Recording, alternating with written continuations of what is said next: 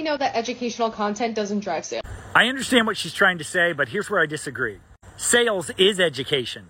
You're just trying to educate the right person. You're not trying to convince the wrong person who isn't your perfect customer. And marketing is informing the person why they should choose you of all the solutions.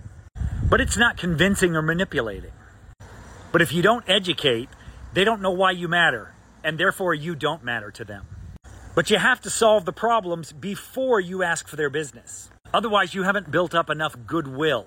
You can never go wrong solving people's problems before they pay you. If your free stuff is that good, they'll be saying to themselves, wow, I wonder how much more I would get if I actually paid them. And that's how you tell them how you can save them time, money, or frustration. Under promise, over deliver, and always make helping them the end goal. You do have to avoid jargon so you don't lose your audience. And remember, it may be the first thing they're seeing from you.